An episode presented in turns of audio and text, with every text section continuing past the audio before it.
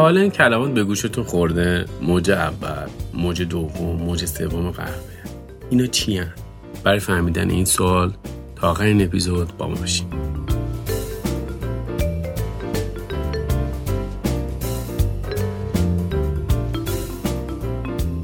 شاید تا به حال شنیده باشین که قهوه های موج سوم داره کیفیت بهتری نسبت قهوه هایی که در گذشته مورد استفاده قرار می گرفتن هستن.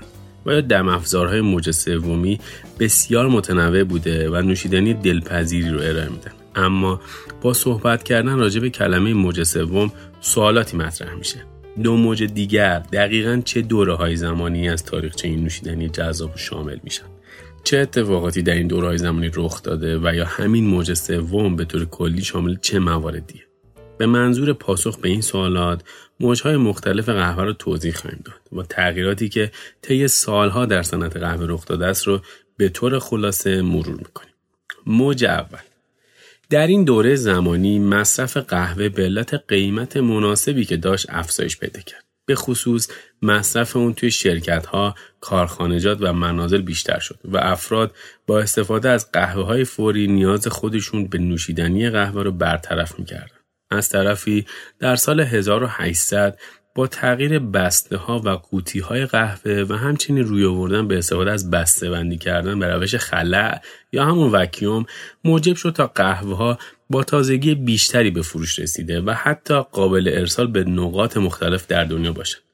یکی از اتفاقات مهم در این دوره ابداع دستگاه دماوری چکانه برقی بود یا همون بچ برومشین با این اختراع افراد قادر بودند تا بیش از پیش در منزل و محل کارشون قهوه بنوشن و محدودیت های مربوط به تهیه اون نسبتا کاهش یافت.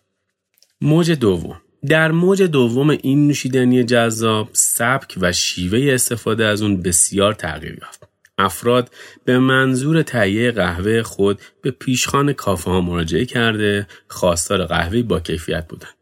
از طرفی برشتکاری دونه های قهوه با دقت و کیفیت بالاتری صورت می‌گیره و سلیقه مشتری ها مد نظر فرد برشتکار بود. به عنوان مثال برشتکاری استارباکس اولین محلی بود که به شرکت ها و مردم قهوه به صورت دونه ارائه می‌کرد. به دنبال این موج قهوه به صورت نوشیدنی جهانی نمود پیدا کرد و دستگاه های اسپرسو جایگاه مطلوبی بین دوستداران قهوه پیدا کرد. اولین اسپرسو ماشین در کشور ایتالیا ساخته و ارائه شد. با رونق گرفتن نوشیدنی قهوه زنجیره و صنعت اون شروع به شکل گرفتن کرد و روز به روز کافه ها و محل های عرضه نوشیدنی قهوه افزایش یافت. فرهنگ کافه نشینی نیز در میان مردم رواج بیشتری پیدا کرد و کافه ها به محلی برای تفریح مردم تبدیل شدند. موج سوم دوره که همکنون در اون به سر می‌بریم و روز به روز با پیشرفت بسیار زیادی در این زنجیره مواجه هستیم. در این بره از زمان تهیه قهوه بسیار آسانتر شده و از کیفیت بسیار بالایی نیز برخوردار هست.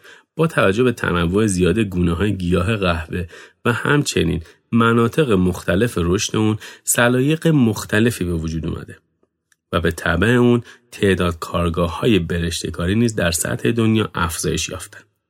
مصرف کنندگان نیز با کسب دانش و تجارب بسیار در زمینه قهوه خواستار کیفیت بالاتری نسبت به قهوه های مورد استفاده در موج دوم هستند و بر اساس نژاد و مناطق تولید کننده گیاه قهوه نوشیدنی خودشون رو تهیه می‌کنن. از طرفی در ابزارهای جدید مثل ایروپرس و یا قهوه سرددم مدرن یا همون مادرن کولد برو وارد بازار شده و نوشیدنی های دلپذیر رو ارائه میدن. همچنین تعداد کافه ها نیز افزایش یافتن تا جایی که امروزه در هر خیابان تعداد کثیری کافه وجود داره. بیشتر اونها قهوه های تحت عنوان قهوه تخصصی یا همون اسپشیالتی کافی تهیه کرده و به فروش میرسونه. قهوه تخصصی نوعی ردبندی محسوب میشه که نمایانگر رعایت استانداردهایی در تولید اون از مزرعه تا فنجون نهایی نوشیدنی قهوه می این نوع قهوه با تأکید بر اهمیت کیفیت علاوه بر خوشنودی مصرف کننده ها برای کشاورزان سودمند بوده و موجب میشه تا در تأمین مخارج معیشتیشون کمی بهبود حاصل بشه. قهوه دوستان همانند موجهای قبلی فقط منظور دریافت کافئین از نوشیدنی قهوه از اون استفاده نکرده و با در نظر گرفتن درجه برشتگی، تعمیاتهای اون و روش دماوری نوشیدنی خودشون رو سفارش میدن. اونها قهوه ها رو به صورت دونه به جای سابه قهوه و بسیار تازه تهیه و با دم افزارهای مختلف در منزل و یا در سفر قهوه خود رو دمآوری می‌کنن. از لحاظ قیمت نیز به علت مراقبت های بیشتر و استفاده از تجهیزاتی مدرن در مزارع کارگاه های برشتکاری و در نهایت کافه ها ارزش نوشیدنی قهوه بیشتر شده که نه تنها موجب نارضایتی مصرف کنندگان نشده بلکه علاقه و اشتیاق به تهیه اون نیز افزایش یافته.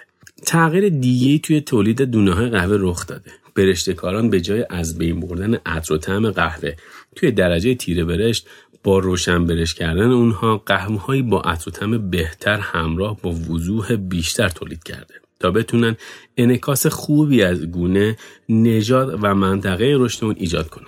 در نهایت زنجیره و صنعت قهوه با پیشرفت و ترقی روز به روز کیفیتی بهتر و والاتر رو ارائه داده و با برنامه ریزی دقیق و علمی خواستار پایداری در گیاه قهوه می باشد تا تمام افرادی که از این چرخه درآمدی حاصل می‌کنن اهم از کشاورزان برشتکاران ارزیابان حسی باریستا و بقیه افراد بتونن به صورت دائمی اون رو حفظ کنن و خطری متوجه معیشتشون نشه.